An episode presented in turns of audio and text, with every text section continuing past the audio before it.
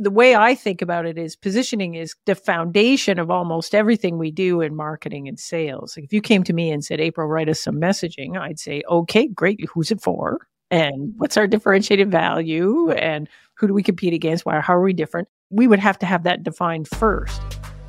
Hi, welcome back to SaaS Half Full, the only show serving B2B SaaS marketers. I'm Lindsey Groepper, president at BLASTmedia, and I will be both your host and bartender today. I had a conversation with April Dunford, who is a positioning consultant for B2B brands and the author of two books. One that just came out recently called Sales Pitch How to Craft a Story to Stand Out and Win. I was first introduced to April at a conference where she was talking about category creation and positioning, something that is near and dear to our clients' hearts. And her words really stuck with me. And it's something that I've carried through with me through the last five years or so. So I'm very excited to have her on the call today. Some of you may be listening saying, saying, My positioning's great. We don't have a positioning problem. Don't you? Do you? She's going to unpack that for us. What are some of the triggers, some of the signals that you may need to refresh, update, or change your positioning? May not be a sales problem, may not be a product problem. So grab a drink and join me as I speak with April Dunford. Hey, April, welcome to SaaS Half Full. Hey, it's so good to be here. Thanks for having me.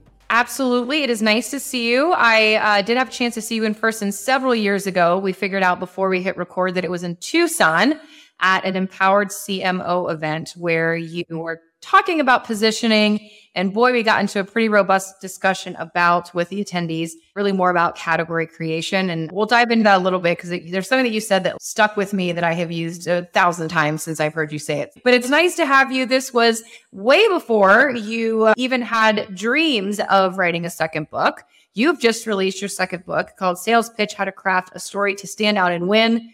April, did you ever think that you were going to be a published author? No. Oh, God, no. I often say, like, if my high school English teacher could see me now, they'd be laughing their head off. I actually went to school for engineering. Like, what am I doing writing a book about anything? I was trying to solve my own problem. So I had been doing a lot of positioning work. And it really frustrated me that there were books out there that talked about the concept of positioning and what it was and what it wasn't, and books that had examples, but there was no how to book that was going to help me as a VP marketing that was trying to actually do positioning.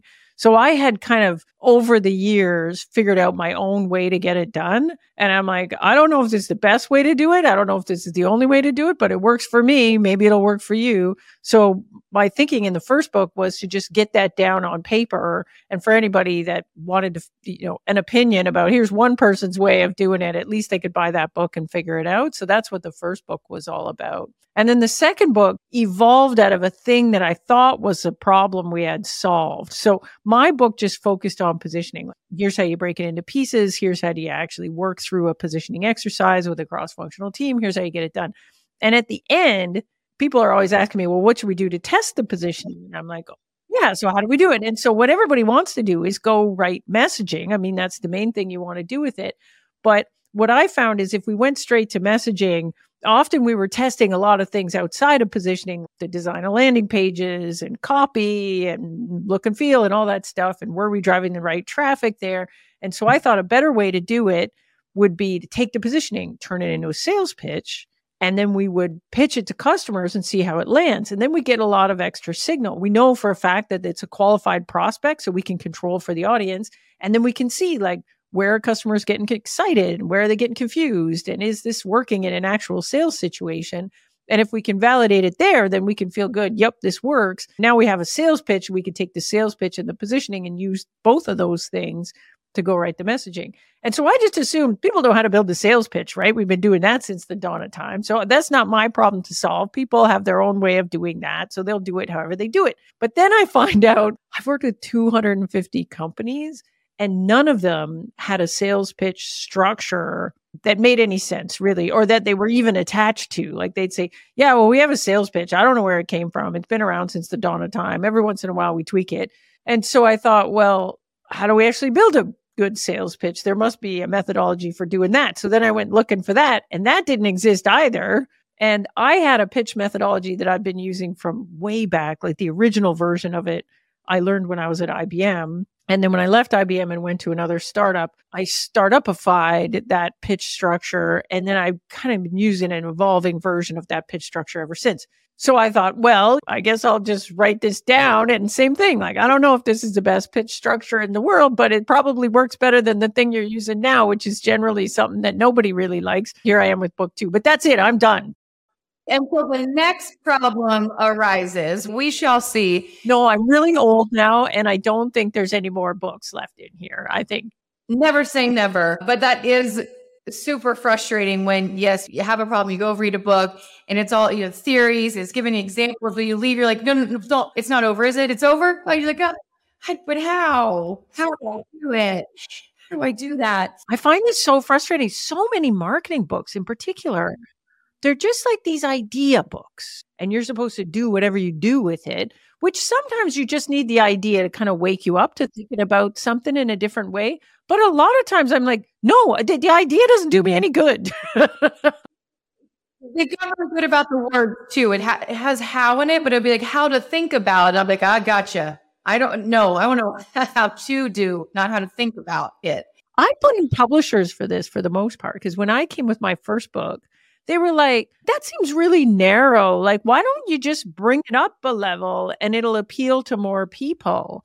And I was a bit like, I don't think I care if it appeals to more people. Obviously, publishers do. Do you remember where you were the first time you saw your book out in the wild? The first time I saw my book out in the wild, I was flying to California and I had been upgraded to business class. So I was sitting in business class and the guy got on the plane right beside me, no way. Yep. Pulled it out of his briefcase and I was like, oh.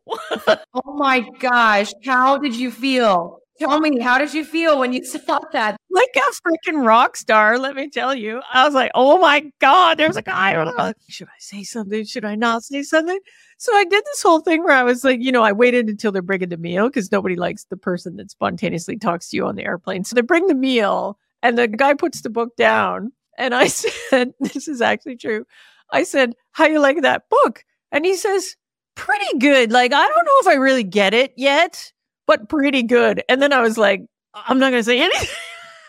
so I didn't say anything. And then we ate. And then he started talking to me about something. But he was like, What are you out in the valley for?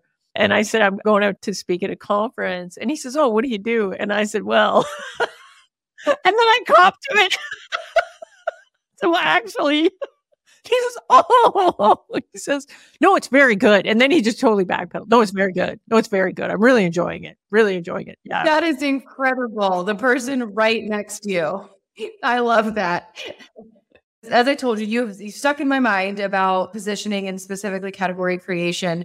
Before we dive deep into a couple of things, I want to level set first because there's positioning, there's branding, there's messaging, and they get all thrown in together, incorrectly so. So, how do you define positioning and specifically its distinction from messaging branding? Right. So, in my opinion, positioning defines how we are the best in the world at delivering something like some value that a well defined segment of the market cares a lot about. So, the way I think about it is positioning is the foundation of almost everything we do in marketing and sales. Like if you came to me and said, April, write us some messaging, I'd say, okay, great. Who's it for? And what's our differentiated value? And who do we compete against? Why? How are we different? We would have to have that defined first. And so those piece parts are messaging. So I think messaging is something we do with the positioning after we have it. I think the same way about branding.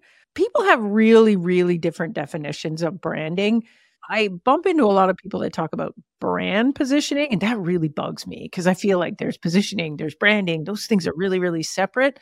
But most of the time, when people talk about brand positioning, they're either talking about positioning straight up with no branding, or they're talking about branding but they've stretched the definition of branding that it literally means everything we're doing in marketing, basically.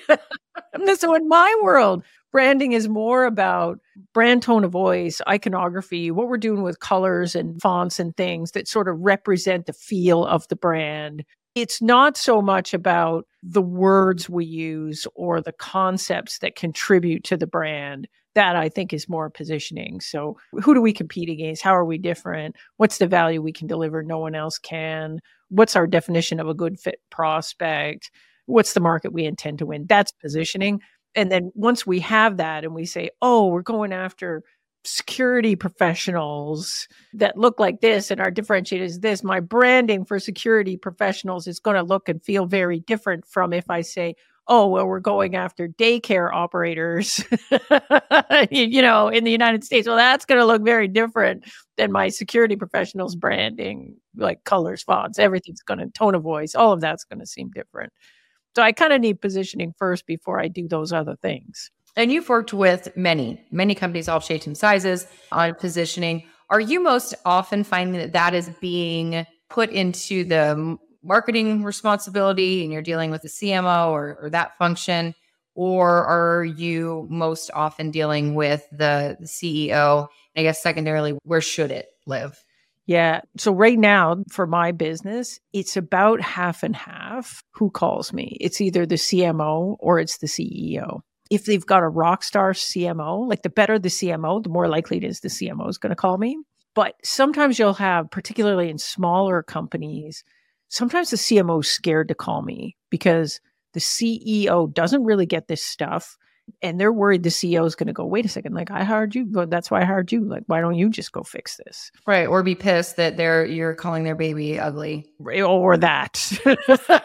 a lot of that. But I do get a lot of calls from very experienced, good CMOs that have the trust of their CEO come to me and say, look, we've been working on this for a while, but we got big personalities in the room. This company has been around for a while and there's a bit of positioning baggage. And we really need someone from the outside to come in and help us get out of our own way on this. I get a lot of calls from experienced CMOs like that. The CEO often calls me, and usually it's this the CEO will call me and say, if I pitch this to a prospect, it's perfect. We close every deal. But I walk over there and I listen to how those sales guys are pitching it, and that ain't it. and I look what's at our webpage and I read our mm-hmm. messaging and it's kind of mm-hmm. there, but it's not really there. And so I kind of want to get the whole team together and make sure we're all talking, you know, singing the same song. And a lot of times they're like, when they say singing the same song, I mean singing my song.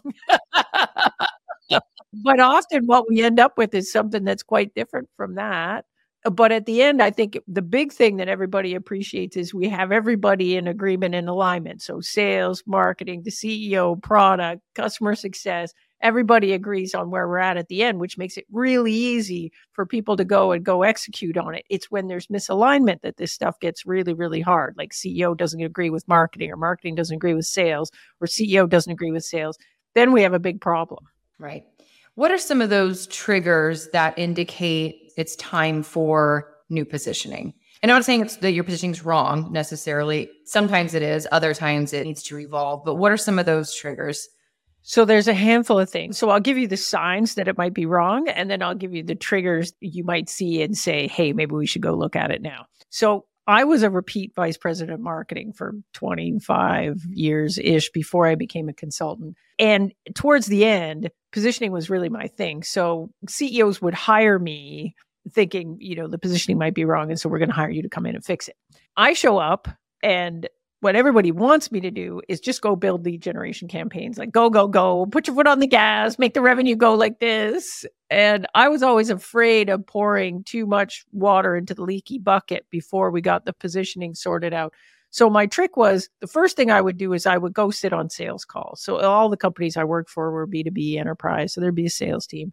I go sit on sales call and weak positioning on a first substantive sales call with a prospect sounds like this. Your rep comes in, they set up, they're having a little banter at the beginning, and then the rep's moving into the pitch part of the pitch, and they get maybe five ten minutes into it, and the customer will just be making this face like, or they'll be, just back it up but back it up. Like, can you just back it up and go back to the beginning? You would not believe how often you hear that exact phrase. Just back it up, back it up. Like, go back to that slide you had before. And then they're, they've got this super confused look on their face, you know, and the rep will back it up and do it again. So there's this confusion about like, what is it again? What do you do? And how is it? And, and what? And somehow the rep needs to break through that. Or you'll get the second sign, which is the customer will say, Oh, yeah, I get it. You're just like Salesforce. So they're comparing you to things that you just aren't Or the almost the worst one is you'll get towards the end, the customer will be like, I get it. I get what you do. I don't get why you pay for it. Like, why wouldn't you just do it in a spreadsheet? Or couldn't we just do that with our accounting package? Like, it kind of does that now. So they get what you are, they just don't really understand the value. And so if I start hearing that, then what I would do is I would go have lunch with the VP sales and I'd be like, okay, I'm new here. I'm stupid. You know, I don't know anything, but here's what I'm hearing on the sales calls. Do you hear that too? And nine times out of 10, if I'm hearing it, the VP sales knows it's happening. So the VP sales says, oh God, yeah, it's terrible. We get that all the time. And then I'll say, well, you know what? In marketing, we often see this as a sign of weak positioning. So I explain what positioning is. And then I'm like, I don't know if the positioning is bad here or not, but have we ever looked at it? Like maybe it would make sense for us to get together as a team and just kind of walk through it because maybe we could fix that. And usually I can convince the VP sales. If it's a problem, I can convince the VP sales. If I can't, then maybe it's not a positioning problem. Maybe it's something. But then I could go to product and have the same conversation like, hey, I was over listening in sales. And do you find when you're out with customers, like they compare us to these guys that we don't actually compete with or whatever? And usually product will say yes. And then I go to the CEO and say, okay, I'm not saying the positioning's bad. I don't know. I'm too, I'm new here. I don't know nothing. But I'm hearing this stuff in sales. I think it makes sense for us to look at it. And here's how I would do it. I'm going to get this cross functional team together. We're going to work through this process. And usually the CEO will say, what does John in sales think about it? And I'd say, oh gosh, I don't know. Let's call John. But I already got John. I already know. so then we call John, and John says, oh, yeah, you know, I've been hearing that too.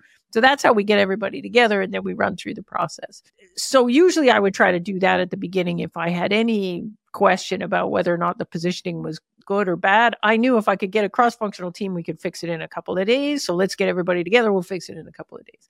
Once we had that there, then the idea was we would assume that the positioning was okay, but not okay forever because your competitors are changing and you're changing and everything in the market's changing.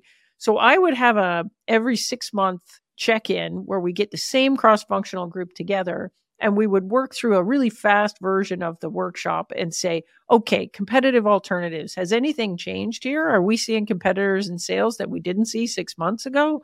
And then we would look at differentiated capabilities, like maybe a competitor has caught up with us, or maybe we've done a new release and we've extended our capabilities. And so, has that changed enough that it would change our differentiated value? If it has, then we need to go back and look at the positioning again. So we would do that every six months, even if nothing was happening, just to make sure that there wasn't something weird going on in sales that we didn't know about. The other time we would call a positioning like emergency meeting is if something big happened in the market that we thought might have a big impact on the positioning. So, for example, I worked at this company and we had this positioning, which was great, in my opinion and it was a database and we were really aligned with this open source database system MySQL so we had this positioning that really you know leaned into the MySQL stuff. And then MySQL gets acquired by Sun and we're like oops we better have the emergency positioning meeting on that one. So we get the gang together we look at it we made an adjustment to it was a big change but it was pretty important. So we did the change and then that worked really good for about eight months. And then sun got acquired by Oracle. And not only that, but the first thing Oracle said, people were asking questions about MySQL, and Oracle was like, I don't know, maybe we'll kill it. And we're like, oh no. and then we had to go, and it was like, emergency. so then we had to get the gang together and do a redo on the positioning. So a lot of companies came to me when COVID hit, uh, because that was obviously a big, big change of affairs. And some companies did a change in positioning. Some companies had sections of their market that were closed, basically. And so no business was going to happen over there. But other sections of their market, like people that served healthcare or emergency response stuff or whatever. So part of your business is closed and the other part is on fire. And so some companies did an adjustment on their positioning to really run at the part of the business that was still alive when COVID hit. I also did a bunch of work with companies after things started to open back up to kind of, you know, reverse focus on things that were now booming that weren't previously booming the previous two years. So sometimes you'll get some outside forces kind of thing happen and you'll want to look at the positioning then and make sure that you don't need to do an adjustment on it. And what I like about that approach when you're new and you go and you talk to sales, you talk to product, is you're not insinuating that there's a sales problem, that there's a product problem. It's like y- y'all are doing the right thing. It's just this might be broken over here. You get everybody's buy in. We get asked quite often, I mean, we are a PR agency for B2B SaaS companies. Can you help us with our positioning or can you do our positioning? And you know, I'm like, no, it's a very specific process skill set. There are individuals like you who do it. There are whole companies that that is what they do. It's this always just casual, like, can you help us our positioning? Or, and we're like, literally always say, nope. And actually, I even feel like I can't do it for you either. Like they will call me and say, Can you just do the positioning for us? And I'm like, No, that's not how it works. like I'm actually there with a process pulling it out of them. This is something that requires really deep understanding of the market, really deep understanding of customers. Even if you hired me as a vice president of marketing, it would take me months to get up to speed to the point where I could actually do that without significant input from other parts of the business. And even then, I would want that input from other parts of the business. So, in the work that I do, it's less about me talking to everybody and then going in back in my little room and making the magic positioning happening. It's more like getting a cross functional team together, coming with a process that, for as much as we can, takes the opinions out of it. And then I'm there to pull it out of them basically because i think that's the best way to get it done i think thinking somebody from the outside could come in and fix your positioning like that seems bonkers to me. Well and to me all that's just a red flag because i'm like well if you're questioning your positioning and you're needing help with positioning and messaging like now might not be the best time to make a strategic pr investment is what are we doing like here we are trying to build messaging on a thing and there's no clear answers. What does a best fit customer look like? What's your differentiated value? How do we build messaging if we don't have clear answers for that stuff? Like that's really hard. The other thing that we get asked, which brings me back to when I originally saw you speak, was the category creation because we will have prospects come to us or clients say, you know, we're creating a new category. How can you help us create a new category?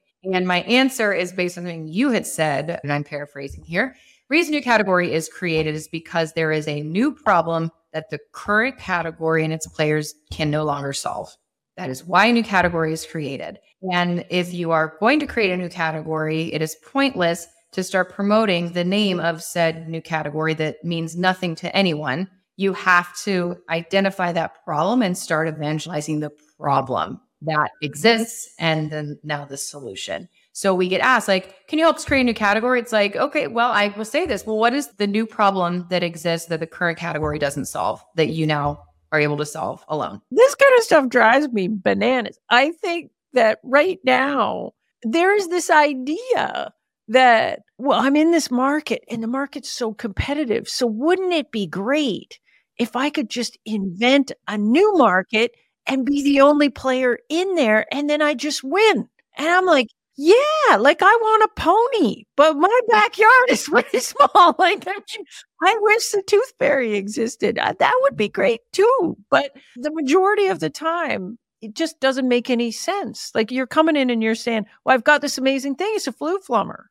And everyone's like, oh, what's a flu flummer? And you, oh, I'm glad you asked. It, there's flumming and there's fluent, and it brings the fluent and flumming together. And it's an automated platform. Like, great. So, yes, let's start promoting the Flue Flummer automated platform category. It means nothing. Nothing to anybody. No, nothing, no one. So, anyway, that has always stuck with me. I don't believe that companies create categories. I believe that categories emerge, and some companies are wise to that. They see that problem early, they see this emerging need, and then they build a solution for that but they didn't actually create the category. They recognized that the category was emerging and then rode that wave to success. You know, I think in the investment community, there's a wish or some kind of magical thinking that if these companies could create this new category, that would be how we get these amazing companies. And often what they're doing is they're looking at companies that are quite big and saying, look at this company. They created this category. So you, three guys in a basement, could also create this category and it would be amazing. If we look at category creation, however, that's not actually what happens. What generally happens is a new category is emerging and there may be an early company in there that jumps on that and does the hard work of trying to evangelize the problem and develop the category and get the category to this point where people start understanding it and they understand the need for it. And at precisely that moment, what you'll get is tons and tons of venture backed companies piling into that space because now everybody recognizes this emerging opportunity. And so it is often very hard for the category creator to then hang on to that leadership position in that category, even though they were early. Well, precisely because they were early, because at this point it's been 10 years, their investors are tired and they want their money out.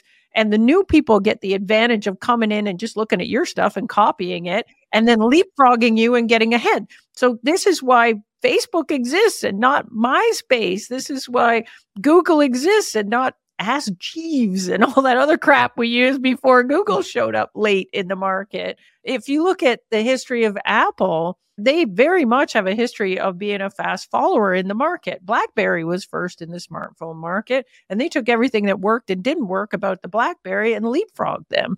So I think that category creation is a very dangerous game for new companies. And I don't think you should want to do it. I think you either have to do it because there is no category that works for you. The category is truly emerging, and you're going to attempt to evangelize that category, run with that category, and then be the leader after that.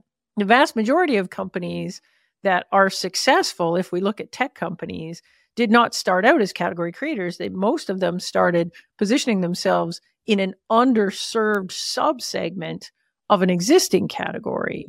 So if I look at Salesforce, for example, Salesforce started as CRM for SMBs. And their slogan, which was no software, was kind of the point. Like SMBs couldn't do CRM back then because all the CRM was on premise software. So if you wanted CRM, you had to have an IT department. If you're a really small company, then you could use Salesforce even without an IT department because there was no software.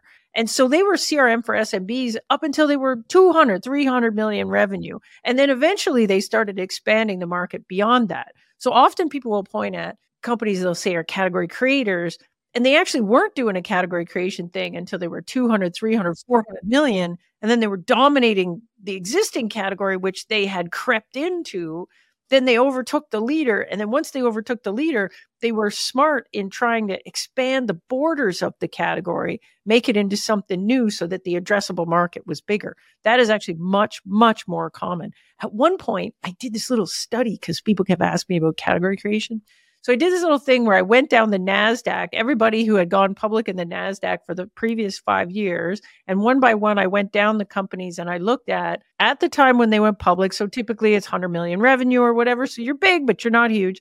At the time when you went public, was the company doing a category creation thing or were they positioning in an existing category as a niche play in a substantive segment of an existing category? And 93% were not category creating. They were a niche play in a thing. So if that's good enough for 93% of the people, then maybe that works for you too. And so the other 7% were doing a category creation thing. Now I didn't take it any further.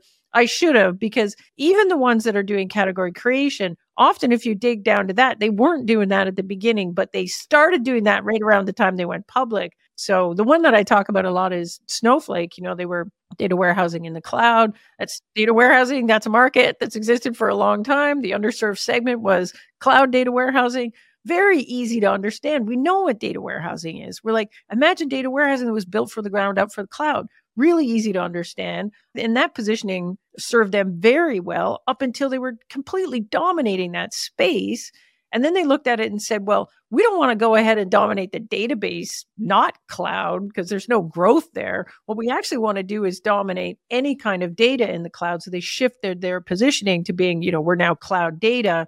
Doesn't matter if it's warehousing or a data lake or a database or anything you want to do with data in the cloud, that's us. And you could say that's category creation. It is, but it came on the back of doing very, very well in this subsegment, which is warehousing. And then we expanded into that. So that's much more common. So on the positioning side, April's first book is the obviously awesome how to nail product positioning. So that is really that that how to. Then once you nail that how to, what do you do next? Do you test it? How do you put it in into practice? And that's where the second book, Sales Pitch, How to Craft a Story, Stand Out and Win, comes into play. You talk about a story matrix in this second book. Unpack that for us. When I looked at what people were doing in sales pitches, there's a handful of different things that people are doing. So most commonly what I see in software companies is their sales pitch is actually not a pitch. It's a product walkthrough. Like people click on that button that says, give me a demo. And that's all you're getting, man. You're just getting a demo, just the facts. They'll be like, okay, here's how we log in. It's like, why are we showing that? Everybody logs in. like, there's nothing differentiating about that. And there'll be 15 drop down menus. And we're going to click on every single drop down menu and then go through every feature in there. And there's no real story around it. There's no, how are we different than everyone else? Does everyone have these features? Do just we have these features? What's the value of any of these features? So that is the most common by far is the rep just goes and does that. Sometimes what you'll see is people will do, and I used to do this when I was junior, is the problem solution pitch. So you'd say, there's a problem, we have a solution. We're defining the problem in such a general way that it doesn't actually answer the question why pick us? So you know i worked at a database company and the problem was oh my goodness there's so much data. Data is increasing exponentially. Woo.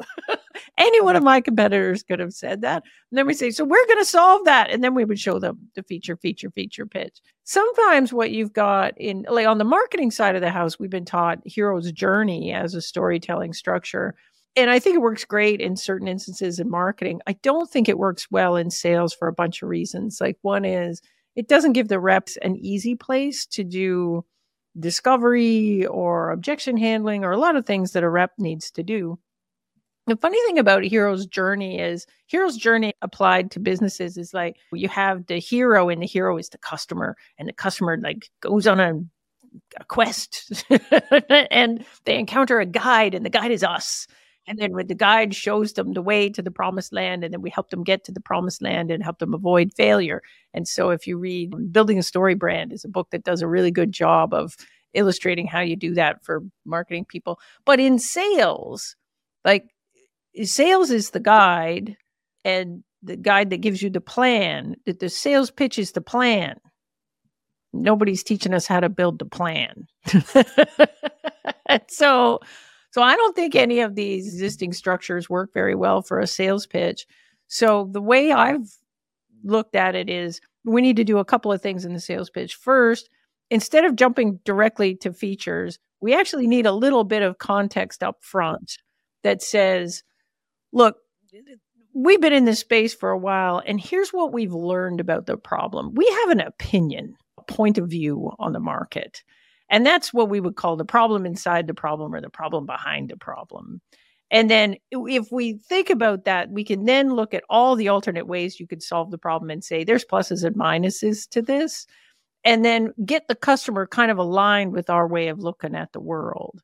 And then when we show the demo, the demo is really here's the value we can deliver. These are the features. This is how we deliver that value through these features.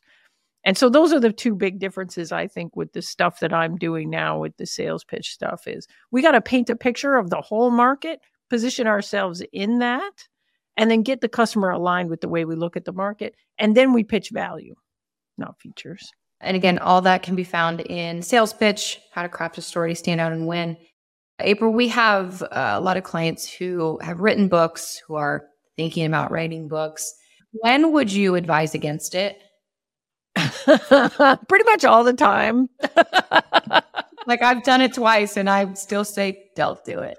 I don't know. I think that books are really hard. You know, for me, I had this idea that I had this methodology and it would be good for two things. One, it would be good for my business because I would have this book out in the world and anybody reading the book might say, Hey, I've got that problem. I should call that lady.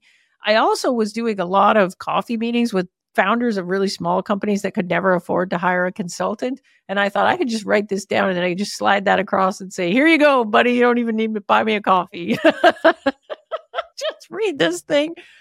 And I think I got, in some ways, I got lucky. The book came out in 2019. We went into COVID in 2020, and it was a great time to have a book in the market because people were reading a lot of books. Everybody was trapped in their house, and I sold a lot of books then Uh, but I don't know, you know, if that book had come out a year later, I wouldn't have been able to go on a speaking tour and do a bunch of things I did to get the book out in the world. So I don't know if it would have been successful at all. I'm not sure. Like, I think you really got to decide what's the point of this book. Like, what do you want the book to do? and then write the book to serve that purpose. But I think a lot of people just want to write a book because they think it would be cool and they think it'll just sell on its own. Like writing the book is actually really easy. Marketing book is quite hard. Right. I would imagine so.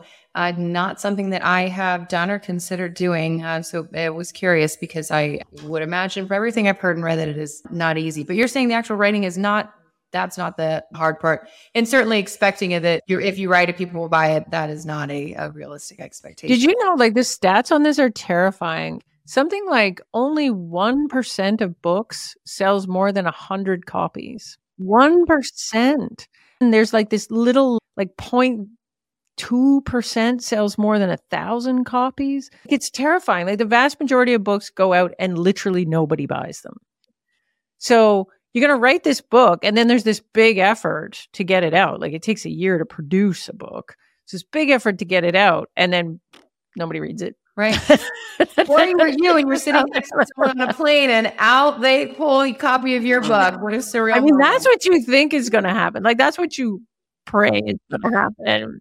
But I don't know. Like in the, I'll give you an example. In the first year my book was out, I did 52 speaking engagements. Holy cow. Exactly. Holy cow. And think about that. Conference season is really spring and fall. Like nobody has a conference in July and August. So I had many, many weeks where I was doing three, four speaking engagements a week. And I did that for a year. I did probably 200 podcasts.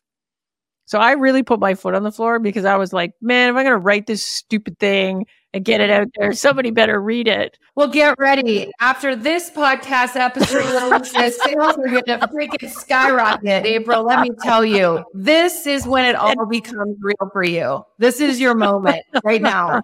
It's great. And this gets released. Thank you so much. this has been awesome. Thank you so much for joining me. It was a pleasure. Um, I guarantee that those who are listening are examining their own positioning right now, and, and now will be their trigger to say, we got to make a change. So I really appreciate it, April. Thanks so much for the time. Hey, well, thanks so much for having me on. Thanks again to April for joining me on SaaS Half Full. It was awesome to connect with her. I have been a fan of her for quite some time. Hopefully, one or two of you took away a little something about your positioning and it maybe planted a seed that it's time to re examine that. And if you haven't listened to a sales call or sales calls, now might be the time. Always appreciate a listen. And until next time, bottoms up.